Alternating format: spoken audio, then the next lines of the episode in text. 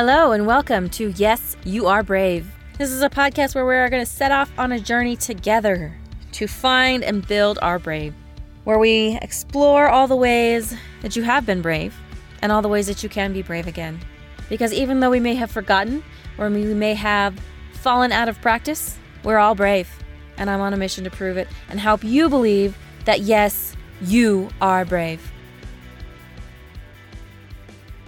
Hello, hello, and welcome to this week's episode of Yes, You Are Brave. I'm Pawnee, I'm your host. Super excited you are here. Let's talk brave, shall we? Okay, so this week I want to talk about how to listen to your intuition, okay? Or being brave enough to learn how to develop your intuition because I think that sometimes we jump to this whole like, oh, you got to follow your intuition, you got to follow your gut, whatever it is you want to call it. But the simple fact of the matter is a lot it's not really something that we're taught explicitly how to follow your intuition. Like we talk about it a lot and we act like it's supposed to be this simple thing. So it is very brave, yes, to follow your intuition, to learn how to listen to listen to it and to go with your gut.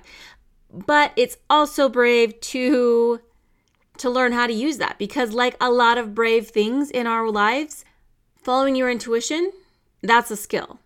And like many brave things also in our lives, if it's a skill, that means you can learn it. So let's jump into learning how to use our intuition a little bit and see if we can't maybe shed some light on this. And I, by no means, am claiming to be an expert on this, but I have learned a few things over the years that I think might be helpful to share for you. So let's jump into it. First of all, I want you to You've got to believe in yourself, okay? Learning to to follow your intuition, intuition, learning to listen to your to your intuition and do those things that you know are right is is learning to trust yourself. And that sometimes is a difficult process. And I know it feels like, oh yeah, of course I should trust myself, but sometimes sometimes it can be harder than others. So you got to learn give yourself a little bit of grace and you have got to realize that you are capable of finding these answers. You are capable of getting the answers, having the answers, and you got to believe that you can do it. You got to believe in yourself that you are capable of doing this, that you can develop this skill. Also, while giving yourself some grace and some room to maybe make some mistakes and maybe not get everything right on the first try. That being said, the next thing that I want to say is when we are talking about our intuition, okay? Now, a lot of people, everybody calls it something a little bit different, and it doesn't really matter what you call it. It's that that internal knowing, right?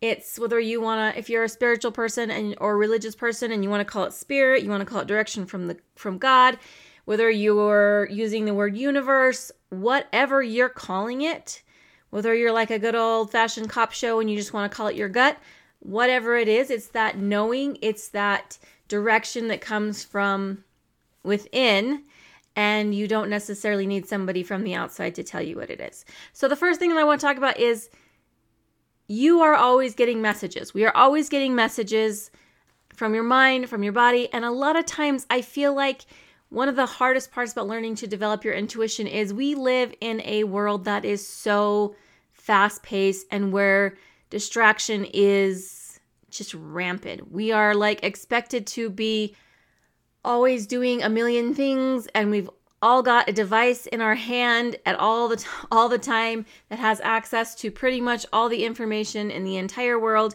And of course, we get distracted. We get distracted. We feel like our attention spans are getting pulled in so many different directions and it is very easy to not get those messages. But your mind and your is trying to send you messages. Your body is trying to send you messages. And so the first thing I think that we need to do when we're learning to listen to our intuition is we need to start making a conscious effort to be in a place where we can actually hear those messages, where we can let the chatter die down, where we can block out those distractions and we can actually have a few minutes every day or a couple times a day to sit and listen and, and hear those those particular messages. Because i think a lot of times we are just like a go go go go go gotta be entertained gotta be watching something gotta be doing something all the time. And then guess what? There's no time to actually hear those messages. So of course you can't follow your intuition because You're not hearing it because you're not putting yourself in a place that is quiet enough to actually listen to them and hear them. So that's the first thing that I wanted to talk about is sometimes we just need a little bit of time and space away from the world and I'm not just talking like being alone at home because you can be very distracted alone at home watching whatever it is or you still have access to the entire world basically on your device and so you can bring that in and be super distracted. So that's the first thing that I wanted to talk about is just making sure that you are occasionally putting yourself in a place to actually hear messages and receive messages. The next thing with those messages, a lot of times I feel like, and this is something that I've been experiencing lately, resistance comes up right? We we start we we make a decision or we go in a direction and then there is all of this resistance. And i feel like it's a little confusing sometimes because we we don't always know what the resistance is trying to tell us right? And i know i've had a previous episode about leaning into the resistance which is episode 35 i'll link it below. But the tricky part is sometimes with resistance and or fear is that we're not exactly sure what it's trying to tell us. Because on one hand a lot of times when we make a decision and we head off in a direction it's the right direction but we also hit all this we meet all this resistance. And we meet all this resistance because it is the right direction. And so we start going and everything seems to be going wrong and we struggle with wait a minute maybe this is the wrong way maybe i shouldn't go this way. But the resistance actually comes up because it is the right decision. On the other hand sometimes we make a decision or we decide to do something and we head off down that road and there is all this resistance there's all this fear, there's all this struggle because it is the wrong decision. And I I know that that is super frustrating and I know that there's both schools of thought of like where exactly how do you know if this resistance is because it's the right decision or because it's the wrong decision?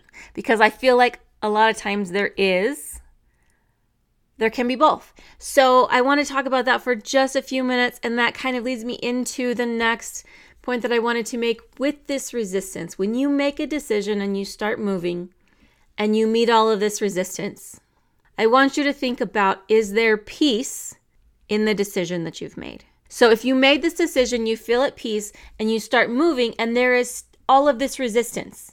All of these things coming at you, all of these things seem to be going wrong, but there is still a peace, there is a calm in this decision, in this direction that you are headed. I feel like that is the resistance telling you that yes, this is actually the way that you're supposed to go. And maybe it is just the Lord or the universe's way of testing you and seeing do you really want it? Because if you really want it, you're going to have to go through a few things and you're going to have to do some work in order to be able to get there. You have to sometimes work for things that you really want and work through that resistance to actually be the person that you need to be to get to where you want to go. And so that I think is the one of the biggest things that comes one one of the biggest ways to listen to the resistance because a lot of times there can be it can be both. On the other hand, if you make a decision and you start heading down that road and there is no peace in that res- in that resistance. There is no calm in that resistance. The feelings are more akin to panic. They're more akin to like this just this like deer in the headlights. It's everything feels off, everything feels wrong, everything feels like it doesn't fit. It's like you've put on somebody else's shoe, and no matter how you move your foot around, it just doesn't fit. Or even you put on a new shoe. I know sometimes I go shoe shopping and there's a pair of shoes and I really like them and I really want to wear them, but they just don't work for my foot. And no matter how many times I tie or retie or adjust my foot or change my socks, that shoe just does not fit my foot. So, sometime that's, I think, how you can know that the resistance is telling you this isn't really the best way for you. But you got to explore the resistance. And yes, you, a lot of times, like I said, the resistance is a sign that you're on the right path and that you are headed in the direction that is going to bring you the most out of what you're doing. But you got to know what it's actually telling you. So if you are headed in the right direction, there's to be peace in your decision. There's to be a calm in your decision. And it's to feel like, even though things are bumpy and things are rocky and things are difficult, there's still a peace, there's still a calm, and you you feel like you're still going in the right direction even though things get hard. Whereas there's all this resistance comes up and all of a sudden you are panicky and all of a sudden you can't you feel like not just like oh this is overwhelming because there's a lot to do because that happens even when you're going the right way. But in that sense of the panic that like this isn't right that you know you're it's like one of those times when you know you're you're walking somewhere you're going somewhere and for some reason it just feels wrong and so you take a different turn you go somewhere else. Later you find out that there was some big accident or something there. It's that kind of panic that this isn't the panic that almost is like this isn't safe because it doesn't fit and it, it's not going to work out. So that's kind of i think the most general or generally for me has been one of the most I guess clear cut, even though that's not super clear cut, um, ways of telling if the resistance is telling me that it's right or that it's wrong. Because sometimes it can feel like it could be either or. Just look for that peace in your decision and in the path that you're taking. I'm not saying not looking for easy because easy is not necessarily the same as peace. But you can be going through terribly difficult, hard things and still know, no, this is right. This is what I'm supposed to be doing this feels like me. This feels like what I'm supposed to be doing. This feels right. And when we have that feeling, that's when the, we can know that the resistance is telling us that, yeah, guess what? This is right. You just have to work for it and really, because a lot of times, let's be real, our goals, especially when they are big, they, they require us to change and I think sometimes the resistance the resistance is there to help us grow and help us get rid of those things that we no longer need or that are holding us back from where we're going to be. And so we have to work through that resistance. We have to lean into it. And we can lean into it with that peace. But if the peace never comes, then that probably means that that is not the right path. And The resistance is telling you, no, this isn't where you need to go. So, the last thing that I want to talk about in learning to listen to your intuition is that you have got to be willing to make mistakes. Again, I said it is a skill. Listening to your intuition, following your intuition, it's a skill and it can be learned. And like any other skill, you're not going to be able to learn it, you're not going to be able to master it if you are not willing to make mistakes. Okay? You have got to be willing to make mistakes. And like anything, you're going to fall down sometimes. You're going to mess up, and that's okay. That's totally fine. I um this time of year, I don't know why it's popping up on my my newsfeed, but there's been a lot of things about the gymnastics competitions and I, I don't understand what they all are, but you know, the comeback of uh, Simone Biles and Suni Lee and things like that. And I was just watching a video clip not too long ago where somebody fell off the beam. They were in the middle of their routine. They almost landed this last thing of this combination, and then she overcorrected and she fell off the beam. Well, then she got back on and she finished her routine. And I thought, how many times have those type of athletes fallen off the beam? You know what I mean? So they say, okay, when I'm this is happening, I know that, you know, and then they learn from their mistakes. They learn that if it feels this way, then I'm going to, this is what this is going to happen. And so I think we need to be willing to make mistakes. Okay. Start following your intuition, start trying to listen. And if you make a few mistakes, guess what? You're human. Congratulations, just like the rest of us. And so you can then give yourself grace and just keep trying. Because here's the thing action Action brings clarity. It's not when you're sitting here thinking about it. It's not when you're sitting there mulling it over. It's not when you're planning and all those things that you really get clarity in things. It's when you start moving. It's when you start moving, it's when you start doing. That's when you really get the clarity. That's when you really find out what you really want and what is really going to be the best. It's action brings clarity. And sometimes when we start taking action, we realize wait a minute, this this is not what I want.